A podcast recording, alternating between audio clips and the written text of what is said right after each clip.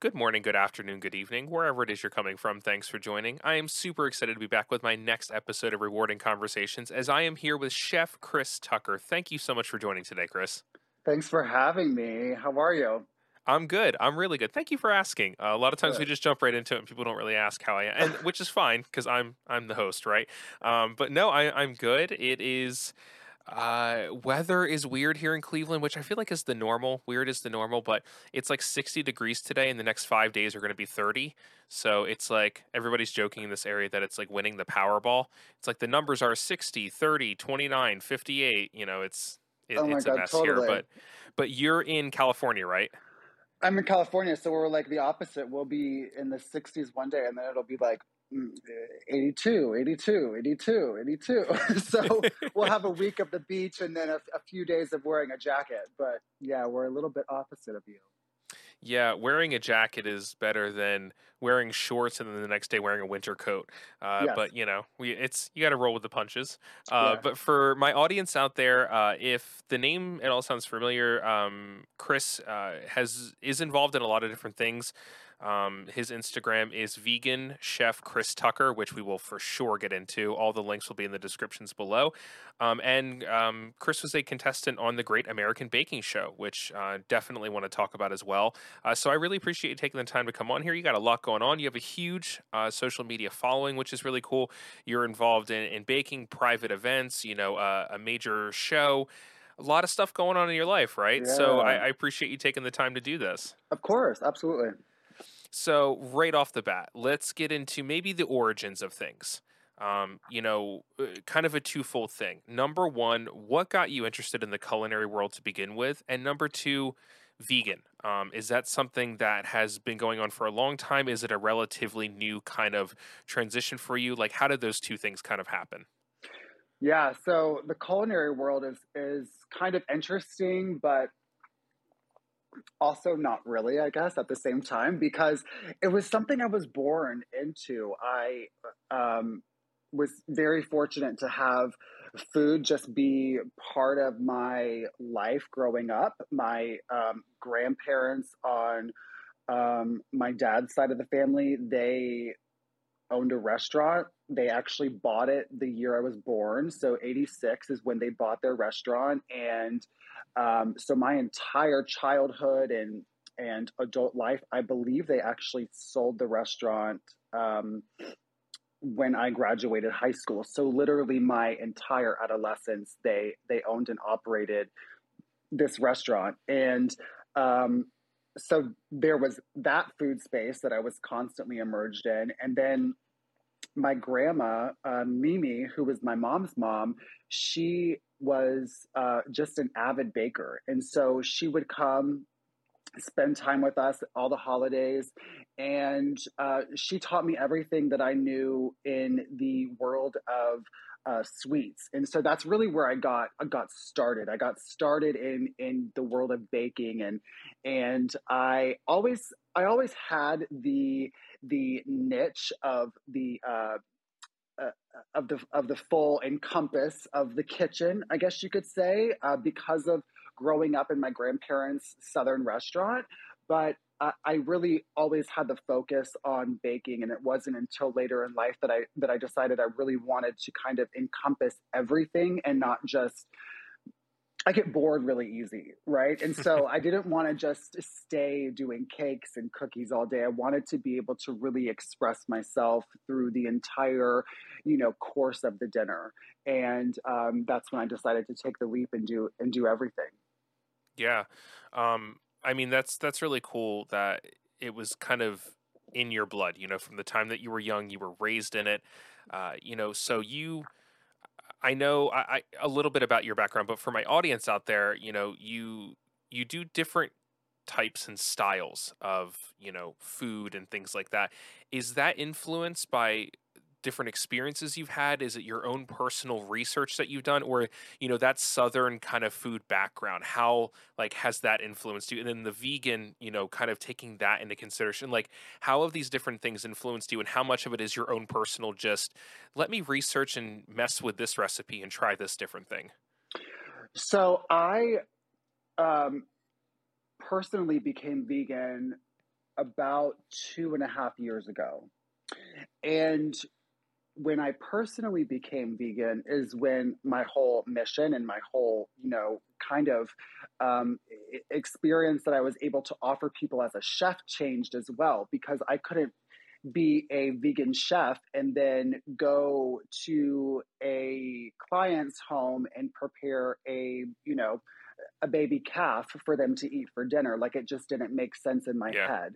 So uh, I was I was really in this explorative world, figuring out how I was going to make all of these things that I that I grew to really enjoy. Um, a lot of that being, you know, ethnic cooking of all different types, right? So I, I loved all different type of Asian cuisine, love Italian cuisine, but then I also love, you know, my roots, which are which is Southern cuisine. So I, I really just love all types of food, and, and it's stuff that I was very used to making um, at home on a daily basis. And I had to figure out how I could make all of this stuff vegan because here we are now vegan. And yeah. um, I, I wanted to be able to continue eating all the things that I loved. And so it kind of became my mission to make every single dish that we used to eat on a daily basis and that we loved eating. It became my mission to make those things vegan so we could still enjoy our life because you know, I think our our our our lives were very focused around food and having friends over for dinner and having you know just these these really nice conversations and experiences that revolved around food and um, I didn't want those those times and those memories to get taken taken away because we were inviting non-vegans over for dinner. Uh, I wanted them to be able to have the same enjoyable experience that we have always had, but now they're eating vegan food. And so I think it it um, it really just translates into kind of a a mission to make a a uh, a plate of plants taste like a, a you know a normal plate of, of food that you would get from any any restaurant in town.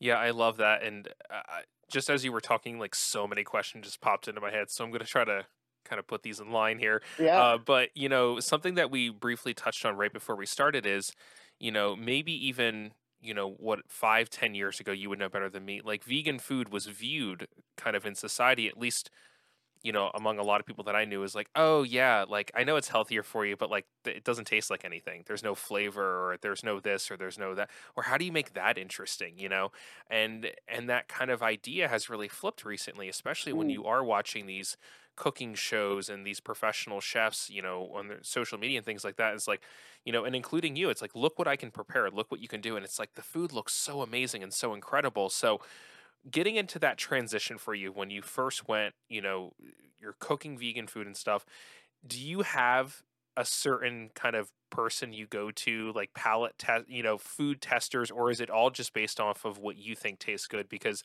i do have a friend uh, who is a chef and she says whenever she tries a new recipe or something like that she has those go-to people in her family. She cooks predominantly indian food and she has those go-to people that she's like well if if my mom likes this then i'm on to something. Yeah. do you have people that you would say hey i'm taking this southern classic and putting a vegan spin on it. What do you think of it yeah, do you know, um, I'm kind of my worst critic.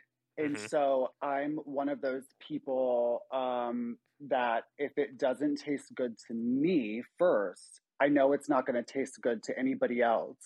And after it tastes good enough for me, if, if it passed my palate, it's then fair game to move on to somebody else. May that be like my next door neighbor, or if I'm doing a baked thing, you know, I might be going through several recipe tests. Um, you know, when I first started taking my recipes from uh, just a normal baked good to vegan baked goods, it, it, took me three, four, five times of trying it to figure out what I'm substituting the eggs for because sometimes uh, flaxseed works great and sometimes it doesn't. Sometimes it's awful yeah. in the recipe, and so it, it really just depends. And so, um, you know, there's there's weeks where my neighbors were just getting boatloads of baked goods, and um, there's other weeks that things just happened great on the first try. And um, they were able to just go right to the dinner party table. So it all just depends. It really does. It really does just depend. Sometimes i truly do wing it and think to myself this is a really simple recipe to veganize. I'm just going to go for it. And we're going to just put it on the table and see what everybody thinks tonight. But I would, I only do that with my closest friends because I know that, you know, if it's if it's utter shit, they're they're not going to be like, yeah, exactly. Know, they're not going to judge me too hard. But uh, to your point, the v, I would say that science in a, as a whole in the food space has changed dramatically in the past five years, and yeah. when you when you translate that into the vegan space, the things that are on the market now for vegans just don't compare to what they were five years ago. Like vegan cheese five years ago was practically non edible. Um, vegan cheese now it melts it it has a cheese it has a pole it browns it does yeah i've, I've that, had that, vegan cheese now and it's really good.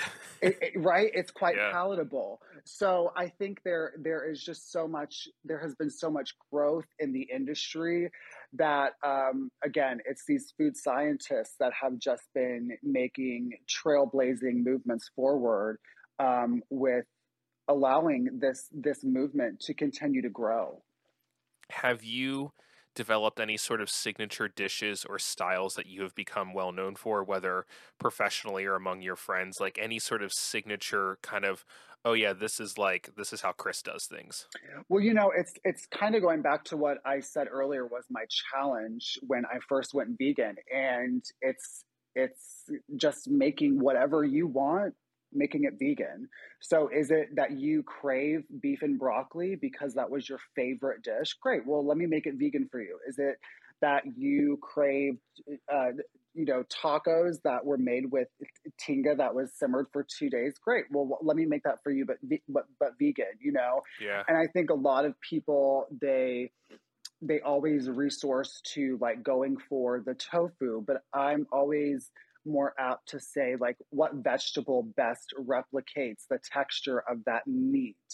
So you'll find that I use a lot of different varieties of mushrooms or an eggplant or different things to kind of replicate the pull of chicken or the texture of a different meat uh, and then just season it. I think a lot of people get in their way when it comes to veganizing a dish because they they look at let's say a mushroom and they're like oh my god this isn't a chicken breast. Well no it's not. But if you kind of get those roadblocks out of your head and you just treat that mushroom like you would a chicken breast season it cook it everything like you would a chicken breast you'd be surprised how it come out yeah, 100%. One of the things I've really enjoyed is I'm a huge mushroom fan.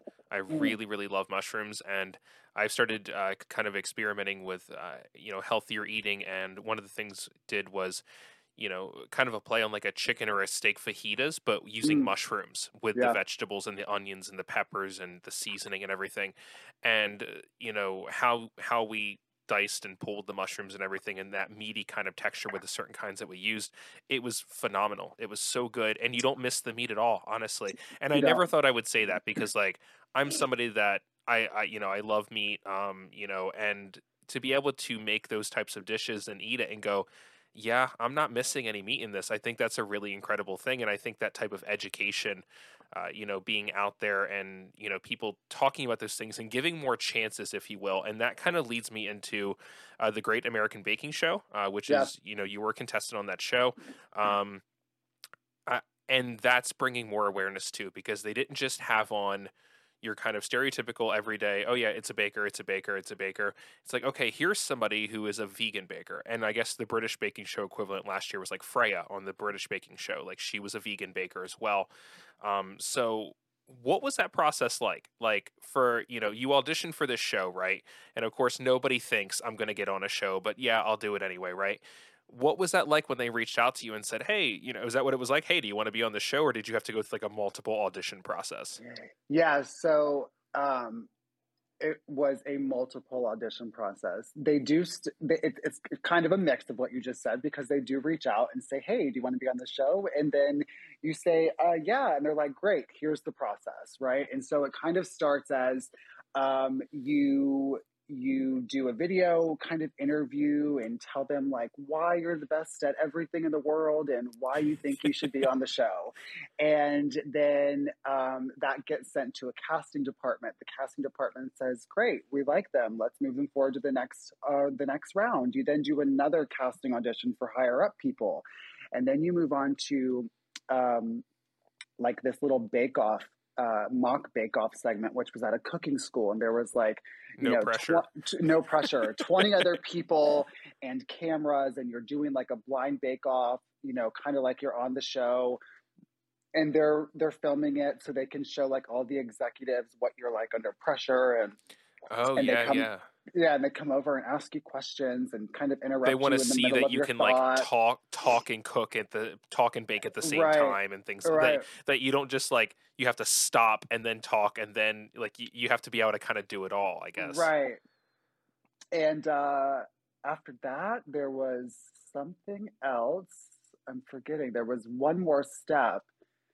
And then finally is when they said, We'd love to have you on. And then it was like an intensive six weeks of, you know, this is what has to happen now. So it's a very rigorous process, but it's a very rewarding process at the time, same time because every single person that's on the show that's a contestant, you're getting the opportunity to kind of really, really uh, build your skill as an amateur baker.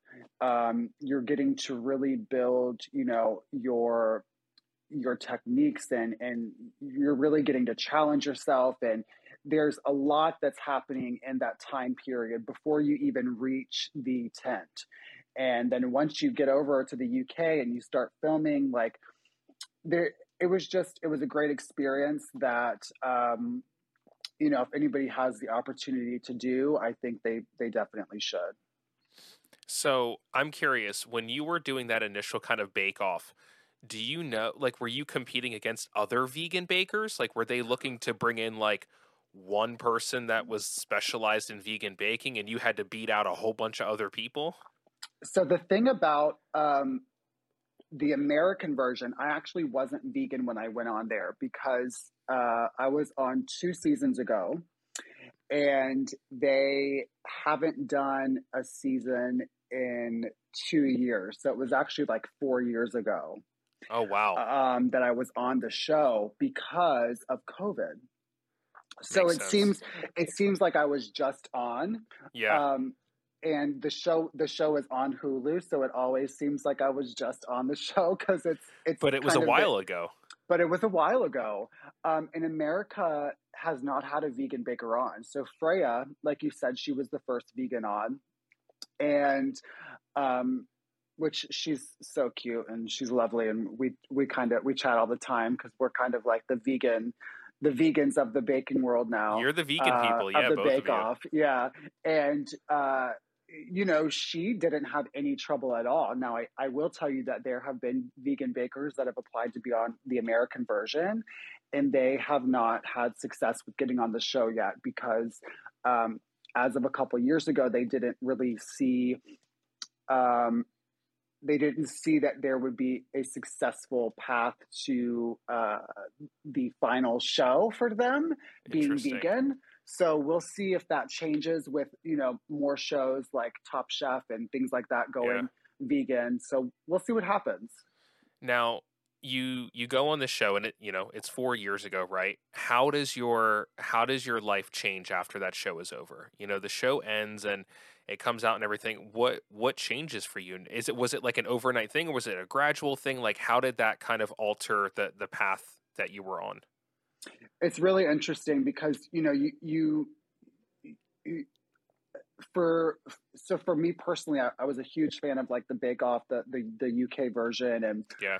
I had watched all of these um, contestants and you know their careers kind of blow up overnight, right? They're they're kind of like these sensations overnight. They all get book deals, they get different shows, they get Yeah. spin-offs. That and the American people, it's not really like that. Um, their their show, it, the the Bake Off is the number two food show in America all year. So it is a very highly rated show. It's very highly watched.